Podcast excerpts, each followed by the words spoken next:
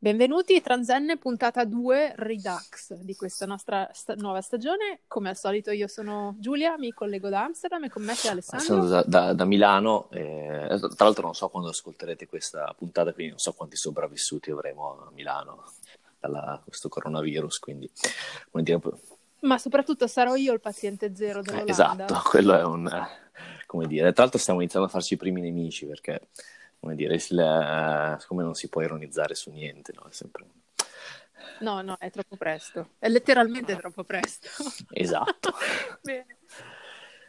Ehm, ok, la puntata di oggi, eh, contrariamente alla settimana scorsa, non ha un tema, ma tendenzialmente ne ha due barra tre. E, ehm, e ci vogliamo, vogliamo, riprendere un attimo il discorso degli Oscar e poi vogliamo parlare un po' di serie, perché questo, ricordiamo, è un podcast di cinema, ma poi in realtà ci, nel cinema ormai rientra molto di più di quanto non, non, sarebbe rientrato una ventina di anni fa, per fortuna, mi sentirei di dire. Esatto. Vuoi, vuoi iniziare parlando un po' degli Oscar? Beh, gli Oscar che beh, sono stati, come dire, dominati da, da Parasite e da, um, io li ho visti in Italia tramite, tramite Sky dove c'era come commentatore no? dall'Italia c'era Francesco Castelnuovo che aveva un sacco di problemi a pronunciare il, il nome del regista coreano Bong Joon-ho e quindi ho pensato che potremmo chiamarlo John Bon Jovi in Italia così per semplificare per semplificarne la, la pronuncia che potrebbe essere un e comunque anche, anche, anche sti registi questi registi coreani con questi nomi non potevano chiamarsi Franco. Es- esattamente, tra l'altro, come dire, non ha mancato di, di fare i, i, propri commenti il buon Donald Trump attaccando, diciamo, Hollywood no? e, e, l'Academy per... Uh, come dire, uh, perché secondo lui non, il film non, non, non meritava, ecco, c'era, probabilmente c'era qualcosa di meglio e anche uh, auspicato un, un, ritorno ai classici tipo Via col vento, così, questo è, wow. incredibile. Eh, eh, e tra l'altro ha definito anche un piccolo saputello il, eh, il buon eh, Brad Pitt no? che, che, si era schierato no, a favore dell'impeachment quindi, del, di Trump quindi così aveva sparato un po' queste due, queste due, queste due frasi così totalmente a caso che chi gliel'ha chiesto di parlare di cinema vabbè quindi detto ciò, in realtà i premi sono andati un po' come ci aspettavamo. Beh, in realtà non esattamente. Comunque Parasite ha vinto più di quanto, più di quanto previsto. Anche René Zellweger ha vinto, io non, non l'avrei mai detto, però consider- no, no, considerando... Sicuramente quella è stata abbastanza sorprendente e devo dire ha scatenato una serie di reazioni anche, non lo so, io eh, guardavo Twitter, non molti, insomma, vabbè, poi il Twitter è sempre un po' pol- un polso un po' scarso della situazione, però c'era tanta gente che era che era un po' delusa. Eh, sì, sicuramente ha scatenato più reazioni su Twitter che sugli zigomi di uh, Zellweger, che in realtà sono proprio in, bloccati ormai, dai, non sono inamovibili, visto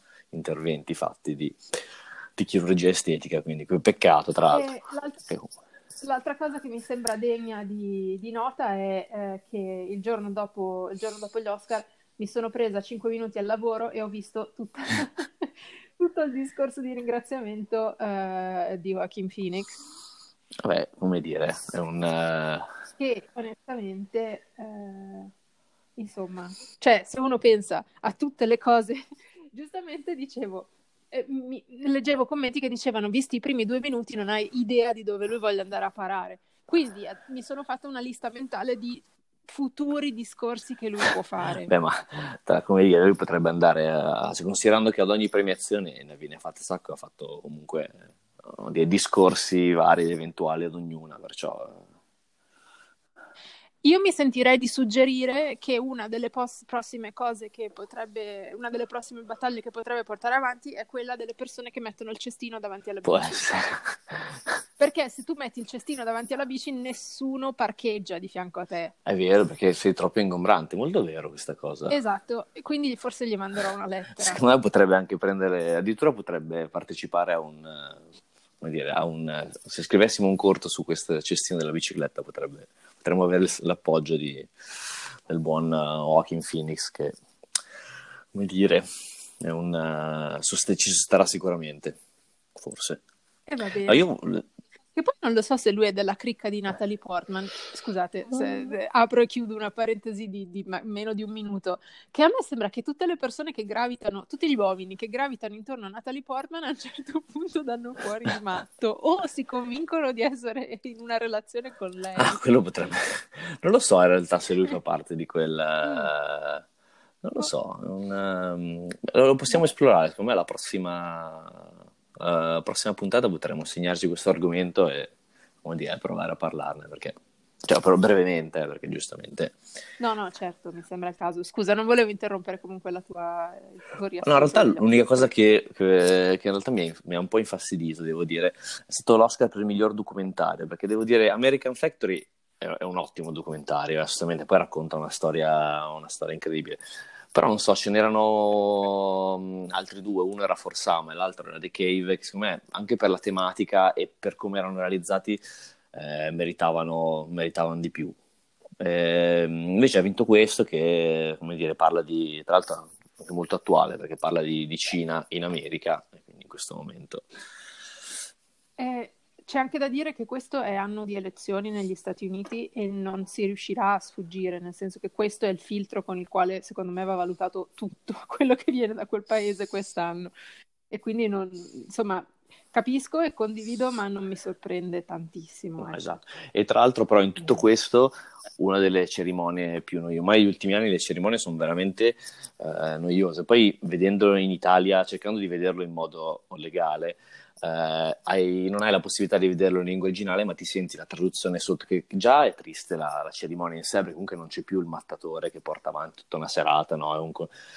E con la traduzione sopra veramente diventa una cosa allucinante. I traduttori sono bravissimi, traducono in, veramente in, con un delay minimo, però eh, ovviamente non possono interpretare, no? quindi diventa veramente un, è stato, è stato proprio pessima, eh, quindi poi soprattutto iniziare a lavorare il giorno dopo aver eh, fatto le 6 a vedere gli Oscar è sempre, è sempre interessante. Vabbè, insomma, è un lavoro sporco, ma qualcuno deve pure farlo. Eh. Esatto, tra l'altro... O forse no.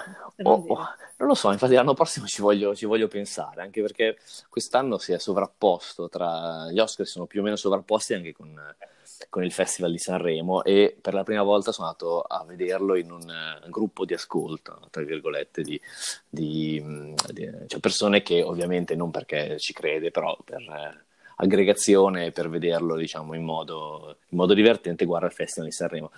E devo dire che, eh, come dire, se non è accompagnato da, da, da, alcol e simpatia diventa impossibile sostenere il, questo fantastico festival, anche perché era tipo a mezzanotte 45 era finito e sono riusciti a tirarlo, finito nel senso che avevano chiuso le votazioni anche dei, eh, dei, dei primi tre, eh, sono riusciti a tirarlo fino alle due e mezza, che è stato veramente un, un supplizio, a parte l'ultima mezz'ora in cui lì, dire, Amadeus o chiunque ha pensato alla scaletta si è sbizzarrito eh, in maniera incredibile, eh, facendo uscire prima questo tenore di cui io assolutamente Uh, non, conoscevo l'esistenza, che si chiama Vittorio Grigolo, che in realtà pare che, guardando la sua pagina Wikipedia, comunque non è proprio l'ultimo arrivato, che è arrivato in ritardo sul palco perché, uh, come dire, ha ammesso che, che era in bagno nel, nel, momento in cui lo stavano chiamando, quindi è un momento incredibile. E poi si è messo a fare un primo pezzo molto classico da tenore e poi è partito con un medley uh, dei Queen. È stata una roba al... E soprattutto quando ha finito di fare tutto questo questo passaggio sembrava che non volesse più mollare il palco, cioè era... E poco dopo, questo secondo me è stato il momento più, più alto dal mio punto di vista, sono arrivati questi due personaggi, poi ho scoperto che si chiamano gente de zona, che non è che sono di, di, Roma, sono di Cuba, e fanno una specie di mix eh, tra reggaeton e ritmi, diciamo, di musica cubana varia, e sono diventati famosi perché facevano le seconde voci di una canzone di, di Enrique Iglesias, e hanno fatto un medley di canzoni un po' di quel mondo lì, con la gente nel pubblico che ballava, e, e ho pensato, boh, non so dove, dove andrà a finire tutto questo. Però mi è divertito, eh. C'è stata forse la cosa più divertente di tutti. Sì, è, è, sempre angosciante, onestamente, ogni volta che ne sento parlare, ormai sono anni e anni e anni. Ma chi è il pubblico di Sanremo secondo te? Cioè, chi è che non lo guarda senza alcol? Cioè, che lo guarda senza alcol e senza simpatia? Non so, perché pare che in realtà è stata l'edizione dei, da, da, record, no? Quindi cioè, vuol dire che in realtà un sacco di gente lo guarda. eh, però non mm. saprei chi è il pubblico. Cioè, sarebbe interessante capire un po' chi, chi lo guarda, perché cioè, non, non, io non ho mai sinceramente incontrato, ma neanche i, i, miei genitori, ma nemmeno mia nonna, qualcuno che lo guardasse interessato a guardare. Non ironicamente. Sì, o anche... Eh, un po', nel, un po nel, nel, mondo discografico si fa, però comunque... Eh, con, con, un certo distacco è una cosa che ogni anno mi, mi, mi lascia senza parole, ma vabbè. Dire, vabbè, beh, abbiamo Bene. chiuso questo. Avevi altre note su no, Sanremo? No, Sanremo. Ne, ne, ne ho, mi sono autocensurato su certe cose perché in realtà quando ho raccontato questi episodi ad altre persone che non l'avevano visto, l'ho fatto in modo un pochino più colorito, però ho deciso che comunque prendermi delle, delle, delle querele per diffamazione non mi sembrava la cosa, la cosa migliore. Comunque io penso che dopo aver visto praticamente solo una performance, io penso che allora io non so se noi siamo ancora espliciti sui nostri nomi e cognomi, però vorrei dire il tuo nome e il tuo cognome sulla inesistente sigla. no, quali, eh, in che senso inesistente sigla? Nel senso che mi è stato fatto notare che una, la, la, l'artista, diciamo, dominante mm. di questo Sanremo, cioè Elettra Lamborghini, dice il suo nome Ah, beh, giù, beh, sì, sì. Quindi secondo me dovremmo iniziare Transenne con il tuo Ma nome. Potrebbe essere un, un po' autoreferenziale, però. Infatti l'ho, l'ho notato, tanto lo, dice il, lo dicono le vocalist, no? Il, e in questo caso sì, ma pare che sia una, una, una, una, parte della struttura di tutte le sue canzoni. Sì, e tra l'altro è anche la parte più Beh. intonata di tutte le canzoni, quindi come dire, è, un, è importante che ci sia. Pensa tu aver studiato 30 anni canto e, e fare la corista del, del, dell'orchestra dell'Ariston e dire Elettra Lamborghini. Esatto.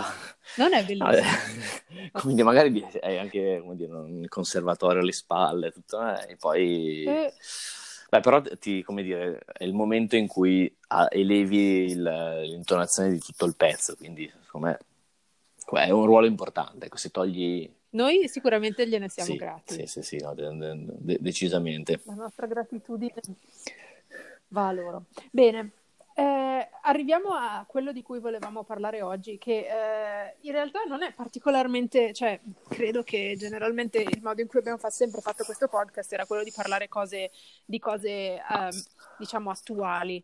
Eh, Gennaio-febbraio notoriamente per il cinema è un mese mortissimo, per quanto devo dire che stanno uscendo delle cose belle, ma ci vuole il tempo anche per andarle a vedere. Quindi non solo, ma non è il caso a Milano, ma è decisamente il caso a Amsterdam, è stagione nella quale si passa un sacco di tempo a casa, quindi abbiamo pensato cosa è meglio che parlare di un po' di serie. Esatto. Eh, ci sono venute in mente due serie che si combinano interessantemente, che sono entrambe prodotte da Netflix. Uh, credo di sì, cioè in realtà sì. Uh, fammi intanto. No, secondo me no. Per adesso intanto mi sa che per esempio una delle due che è Sex Education è distribuita da Netflix, però è prodotta da, è prodotta da altro. Adesso mentre introduci diciamo, il tema faccio una... Ok, va bene, quindi ci siamo già incartati sull'introduzione, comunque l'idea era di parlare un po' di Big Mouth, che è una serie a cartoni che credo sia uscita su Netflix eh, due anni fa e che è alla terza stagione, e uh, Sex Education, che credo sia alla esatto, seconda stagione. Esatto e che, e che, sono due produzioni molto diverse, Sex Education è inglese, eh, Big Mouth è super americana, eh, parlano di temi simili, cioè l'adolescenza, nel caso di Big Mouth per essere precisi la preadolescenza, e, eh, il sesso e eh, tutto tutto ciò che gravita intorno a questo. Naturalmente credo che il sesso sia una scusa per parlare poi delle relazioni tra le persone e approfondire questi personaggi, entrambe serie che sono piaciute tanto. Eh... Beh, devo dire, io appunto come in realtà sono ignorante su Big Mouth, nonostante la conosca e la vorrei vedere. Ho visto invece Sex Education, tra l'altro io non sono solito fare, diciamo, binge watching, ma l'ho fatto con Sex Education. Mi sono fatto una, la, la, prima stagione l'ho vista appena uscita tutta in un... Uh, perché comunque uh, è, è, molto attraente sotto vari punti, eh, punti di vista, no? il modo in cui comunque affronta la, l'adolescenza. Eh, le tematiche sessuali in modo totalmente... Vuoi eh... prenderti un minuto per, per, per, spiegare un attimo qual è il gimmick di Sex Education? Ah, giusto. No, in realtà sex, sex, Education è molto semplice, nel senso che è la storia di questo ragazzino Otis, si chiama Otis, uh, che peraltro ha una madre che è sessuologa, madre che è Gillian Anderson, che chiaramente invecchia, ma invecchia super bene perché è, Caspita, è incredibile. E a un certo punto uh, Otis inizia a fare da consulente sessuale per i suoi, per i suoi, eh, compagni, di, per i suoi compagni di scuola e questa cosa gli riesce, gli riesce molto bene.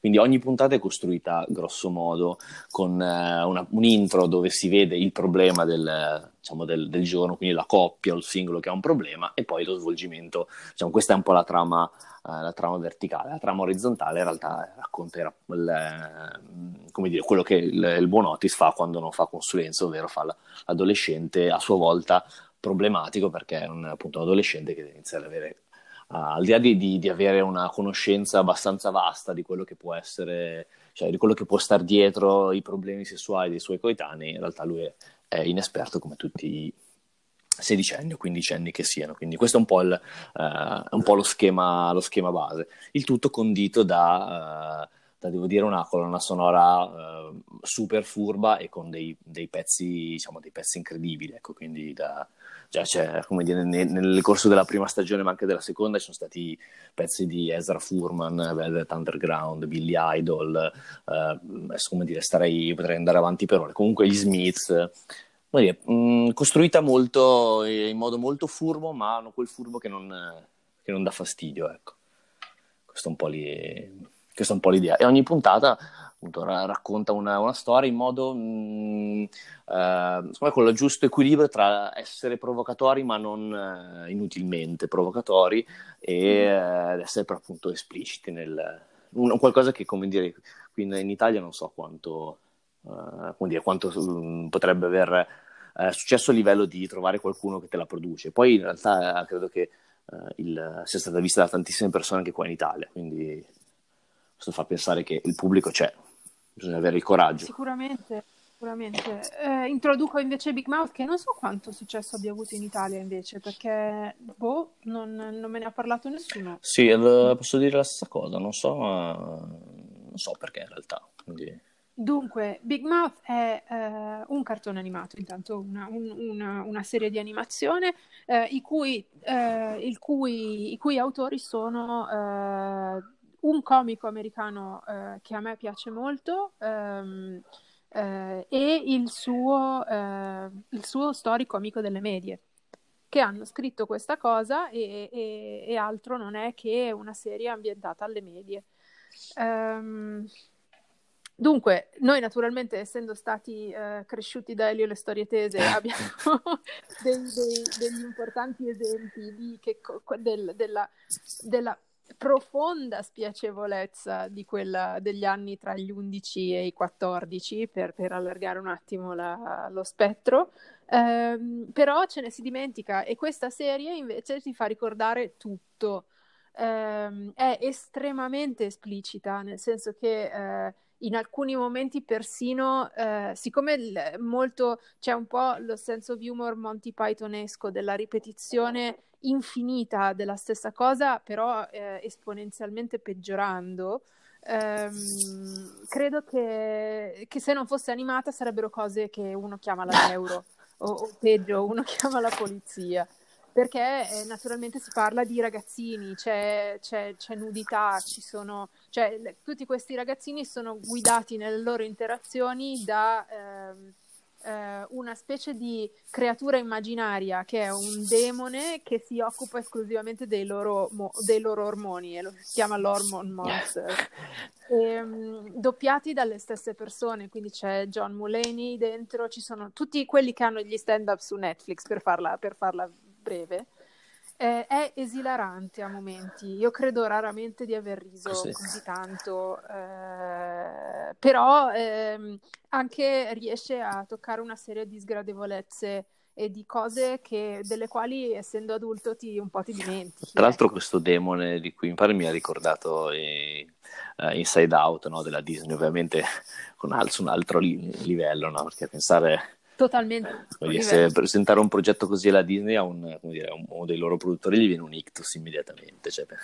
Probabilmente sì, ma cre- è una cosa che ti fa veramente chiedere come diavolo siano riusciti a, come diavolo siano riusciti a venderla sta cosa, perché eh, eh, in effetti è... È, è veramente assurda. Però, è, però ha anche questa... Cioè, cioè, secondo me volevo parlarne anche perché eh, una delle conversazioni che si hanno di più eh, nel mio mondo, che è quello accademico, ma pure sui, sui social media o cose così, è come si fa a, eh, come dire, ehm, accogliere le persone all'interno delle narrative. Cioè uno dice, allora, adesso vogliamo essere, per esempio, eh, vogliamo eh, lasciare rappresentazione alle persone che hanno un orientamento sessuale diverso o un orientamento di genere diverso, come facciamo?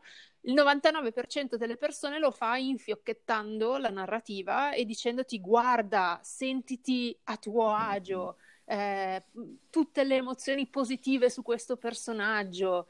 Eh, e questa cosa naturalmente a, ad alcune persone piace, altre persone che sono magari un pochino più ciniche ri- reagiscono malissimo. No, eh, no. Né Big Mouth né per quanto mi riguarda Sex Education fa questa cosa eh, c'è diversità, ci sono narrative su personaggi diversi che però non vengono in qualche modo, non te le fanno ingoiare, non sembrano strane, non sembrano eh, irragionevoli nei confronti della realtà.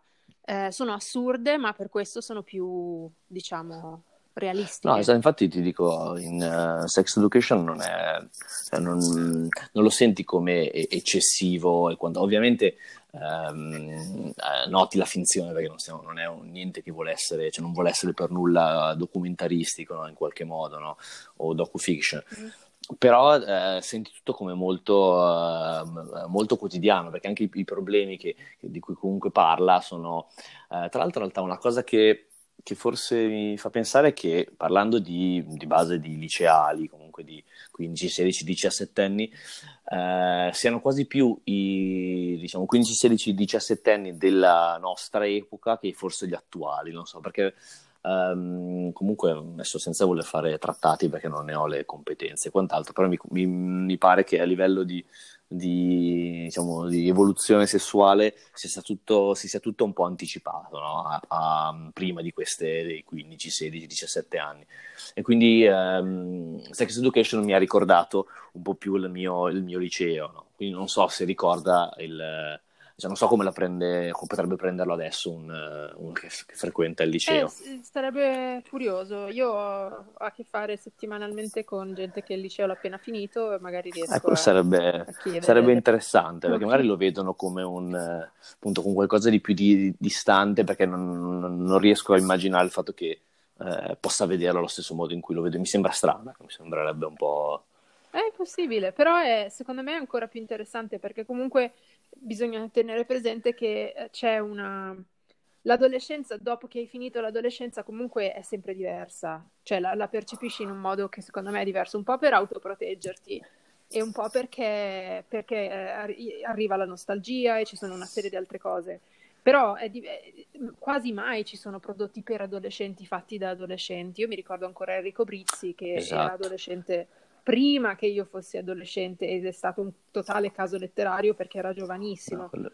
Ma non è così comune. No, poi in realtà è una cosa che devo ancora ben capire perché non ho ancora terminato la mia adolescenza, quindi sono, sono eh... ancora un po' nel pieno di quella, di quella fase lì. Sono, e tra l'altro sono, mi, mi, sto trasformando in un personaggio di, di Muccine, questa cosa non so se, se mi rende molto felice, quindi Vediamo, vediamo, questa è, una, è, la, è la, trama orizzontale di questo, di questo, podcast, una delle trame orizzontali di, che, che, che, legherà tutte le puntate.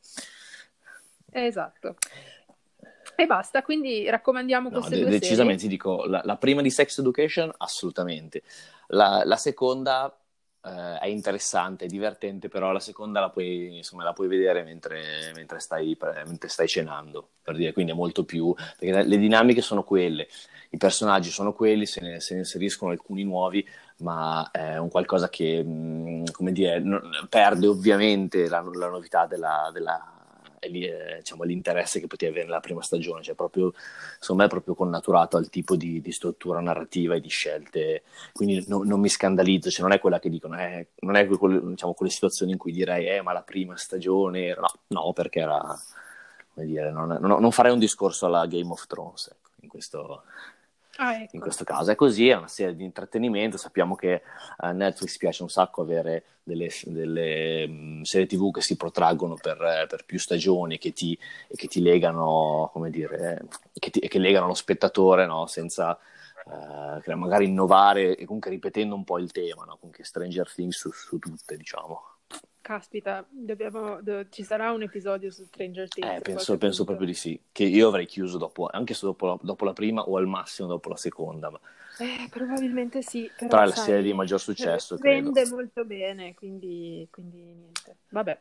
Ebbene, quindi raccomandiamo queste due serie. Volevo chiudere oggi facendo una cosa che facevamo tempo fa, cioè pensando se ci sono delle cose che o stanno per uscire o sono uscite estemporaneamente che ti senti di raccomandare o di eh, comunque no, non perdere di vista. Io volevo in realtà una, faccio una cosa molto, molto nostalgica, no? ovvero uh, è, è, uscita in realtà in settimana su, um, su Netflix uno dei, dei, film che hanno un po', uh, un po', hanno un po segnato la, la mia uh, esperienza universitaria. Il film è Elizabeth Town di Cameron Crowe. Cameron Crowe che è lo stesso di Jerry Maguire, Vanilla Sky, Almost Famous, come dire, un regista di un certo tipo, e nel 2005 uscì con questo film con uh, protagonisti Orlando Bloom, che è un disegnatore, di, un designer di scarpe, che a un certo punto all'inizio del film uh, uh, si rende partecipe del più grande flop, cioè disegna la scarpa che è il più grande flop della sua, della sua società, della società per cui lavora. Quindi di base viene licenziato, nel frattempo torna in ehm, tu praticamente nel, nella terra natale del, del, padre che nel frattempo è, eh, e torna appunto a questa Elizabeth Town che è un paesino sperduto nel, eh, dire, nel Kentucky e, incont- e nel, diciamo, nel, tornare indietro uh, un po' alle sue origini incontra uh, una meravigliosa Kingston Dance per cui sono rimasto innamorato per anni della, della... tra l'altro faccio una, una mini parentesi il, um, diciamo, dopo questo film, un critico uh, americano, Nathan Rabin, ha coniato il termine Manic Pixie Dream Girl e uh, lei, Kirsten Dunst, è esattamente un po' l'esemplificazione di questa donna che in realtà nella vita reale non esisterà, non esiste, c'è proprio una, una è, un, è, un, tema interessante, questo me potremmo svilupparlo perché ce ne sono. Ah certo, sì sì. Tra l'altro no, anche Natalie Portman nella... stessa lo è stata, in, esempio nella mia vita Garden State lei era una, appunto le, un esempio di questo tipo di... Sì, e Zoe De esatto, esattamente. La, l'attrice che, di cui non mi ricordo, Mary Winstead, la, l'attrice che è adesso in, nel nuovo film con, nel nuovo film di... Uh, con Margot Robbie. Uh, uh, aspetta, ma, uh... Stamattina la mia memoria è veramente un disastro. È il coronavirus, credo. ah, ok. okay. Eh, non mi ricordo però il nome. Ah no, lei. Eh, Mary ah, Winstead, Mary ah, Elizabeth ah, Winstead, okay. credo, qualcosa del genere. Comunque, eh, Manic Pixie Girl. Sì, no, lei decisamente. E Kirsten Dunst lo è rimasta nel mio immaginario. E quel film è incredibile. Cioè, se... Adesso io non ho paura di rivederlo dopo tanti anni, eh, perché comunque ha proprio segnato un, uh, un, un'epoca, anche perché mi rivedevo un po', anche se non disegnavo scarpe, non ho mai disegnato scarpe, mi, mi, però sarebbe una carriera interessante da esplorare adesso. Ma potrebbe essere, um, sicuramente non disegnerei mocassini, o forse li disegnerei per farli mettere no. chi piacciono e per insultarli dopo, ma vabbè, come dire. No. Io invece mi sentirei di segnalare due cose velocissime su, beh, magari non velocissime ma veloci, su Netflix. La prima è che ovunque in Europa, quindi anche in Italia, lo studio Ghibli ha, eh, ehm, eh, come si dice, ha eh, messo su Netflix eh, tutti i suoi film, che usciranno in tre scaglioni, credo. I primi dieci o dieci, sì. credo, sono usciti adesso, che include il fenomenale esatto, Porco Rosso che è sempre, come dire, sempre altissimissimo livello. Uh, Delivery Service. Um, cos'altro ho visto? Uh, cast- credo che ci sia il castello volante di Howl. Io invento tutto perché non mi ricordo naturalmente i titoli. No, errante però... era di, di Howl. Errante, non esatto. volante. Ok. Um, eh, quindi ci sono questi, sono, sono, disponibili credo in uh, giapponese con i sottotitoli, che è fantastico perché spesso e volentieri do- il doppiaggio non è eccellente. No, quello italiano, per dire la verità, non l'ho mai sentito, ho sentito quello inglese e insomma, vabbè. L'avevo visti molti in eh... italiano e... Tra l'altro, ieri ero a vedere un film francese che è uscito giovedì che si chiama L'Hotel dei Cuori Infranti e, e non ce la wow. faccio più a vedere, cioè non è che voglio fare quello snob, ma cioè, il doppiaggio è veramente ammazza, cioè, ammazza proprio il, il film. Cioè, certi tipi di film sono proprio... Vabbè, adesso non voglio fare questa panegirico sul... E l'altra cosa è che eh, qualora non sia, credo anche in Italia, oh io vi do le notizie per l'Europa poi perché so che i nostri 15 ascoltatori sono un so, po' so, Sono 21, eh, l'ultimo erano 21. Cioè. 21 ascoltatori, fantastico. Eh, però dovrebbe essere uscito anche in Italia Uncut Gems. Sì, sì, sì, sì, che io avevo già visto. Che in italiano si Eh, chiamerà? si chiama... Eh, no, no, no, aspetta, un, un titolo che... eh, perché io l'ho visto in realtà prima che uscisse su... Ah, in, wow. eh, diciamo, in- perché volevo vederlo. eh. Dunque, anch'io voglio Si chiama Diamanti vederlo. Grezzi. I Diamanti Grezzi è un buon Sì, titolo. ci sta, diciamo, è, Ehm, sen- è sensato. I eh, Safian? Come si chiamano i Safdie? Brothers. Safdie. Safdie, i due Safdie hanno fatto eh, diver- due film precedenti, li ho visti entrambi e sono fantastici. Quindi sono s- sicuramente un film che aspetto. Sto aspettando che esca al cinema, perché secondo me non è un film da vedere a casa, malgrado sia disponibile Eh sì, no, io in realtà qua in Italia non penso sia programmato. Io l'ho visto con un fantastico proiettore, quindi almeno lo schermo era un po' più... Però... Esatto. Diresti che secondo te regge anche sullo schermo di una TV o su un Eh, non lo so, è su che per il- In realtà per il modo con cui girano lo- loro, secondo me vederselo anche proprio in, un, eh, in uno schermo più cinematografico, secondo me è meglio. Soprattutto non starei molto vicino perché sono- hanno un modo di, di utilizzo della macchina da presa del montaggio che è abbastanza... ehm, poi in tutti i loro film la gente parla un sacco, si parlano sopra, si urlano, cioè, secondo me ha, ha- bisogno di una, di una visione molto, diciamo che cinematografica, sì, al cinema secondo me è proprio il posto, il posto giusto dove vederselo, appunto magari non sotto il- lo schermo, se no crisi epilettiche sono dietro l'angolo. Ecco, è raccomandabile berselo con una tazza di camomilla di fianco come i precedenti? Eh, Non lo so, io sono generalmente una persona che non reagisce tanto alle cose che vede sullo schermo. L'amica con cui sono andata a vedere il film preferi- precedente, che era Good, Good Time. Good Times, con Robert Pattinson, la mia amica ha avuto un attacco di panico appena uscita e credo che non sia così infrequente perché sono film che richiedono che il vostro sistema nervoso abbia raggiunto un po' di zen nel resto della No, giornata. ass- assolutamente, cioè, assolutamente. Tra l'altro, eh, credo che in questo senso uno di quelli più, eh, cioè quello più forse più disturbante è proprio il primo che si chiama Heaven Knows What, è veramente disturbante perché parla di, insomma, di questi, diciamo, addicted a droghe varie, e, mm, è ver- veramente all- allucinante. Cioè, io ho proprio finito il film con, una, con un'angoscia, con un'angoscia incredibile, cioè, mi ha, veramente di, eh, mi aveva proprio lasciato disturbato, sì, no, decisamente. E che, perché credo fosse comunque il- l'obiettivo anche. Sì, no, è assolutamente l'obiettivo e comunque serve perché indipendentemente da come ti senti narrativamente No, funziona. no, funziona, cioè ti, ti rende, eh, come dire, è un film che non, non ti vuole- non ti lascia comodo mentre lo stai guardando, cioè ti vuole disturbare, ma fin dall'inizio, fin da come è girato, ed è giusto che sia così, perché deve, cioè, comunque tratti un tema che sono stati degli ero- eroi- ragazzi eroinomini oggi a New York, eh, vuol dire, bisogno di, insomma, di- di- di disturbare subito, non deve essere una visione, diciamo, da borghese verso il, verso il tema. E basta, così è.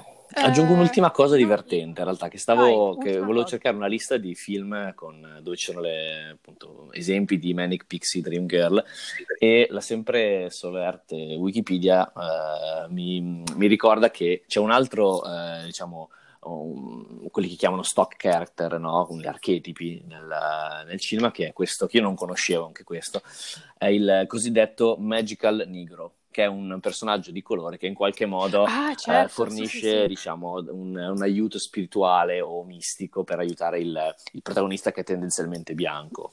Quindi questo è il... Ecco, se- secondo me se uno inizia a... esiste anche la versione de- de- de- simile eh, che è Morgan chiave- Freeman, eh, il, chiave- il Magical Negro. Vabbè, lui è di, Esatto. però, cioè, è più magico di così. Ehm, c'è anche la versione in chiave LGBTQ, nel senso che ad- adesso che quella cosa non si può più fare, spesso e volentieri c'è la migliore amica, eh, la migliore amica Ah, lesbica vero, che vedi Bombshell, che, ehm, che si risolve le cose. ecco. vero. Questo, Perfetto. questo- Pigri, eh, però. eh, però um, Magical Negro mi piaceva come, come, come mo- come nome. No, l'avrei messo anche come categoria degli Oscar, probabilmente. Eh, occhio. Esatto. Bene, direi di chiudere prima di Va bene, direi che in un terreno scivolosissimo. Eh, Urca, sì, sì, ginepraio molto spinoso. Eh, non abbiamo ancora nessun tipo di canale social media, ma prima o No. poi lo avremo, quindi in questa parte del podcast vi diremo visitateci su. E non abbiamo neanche una Ehm. colonna, né- una- una- un audio di apertura e di chiusura, anche se vorrei chiedere a questi gente de zona da, da Cuba di farci insomma, un pezzettino reggaeton in apertura. Secondo me sarebbe, sarebbe più che... O, o è lei. Anche, anche lei, secondo me, sarebbe, sarebbe, sarebbe. Oppure eh, potremmo risfoderare altri, altri assi nella manica, vediamo cosa succede. Vedremo. Tutto in costruzione, ma prima o poi arriverà. Va bene, vi salutiamo e vi ringraziamo. Buon, buon tutto, che non so quando lo ascolterete, quindi non posso dirvi se era giorno. Ciao.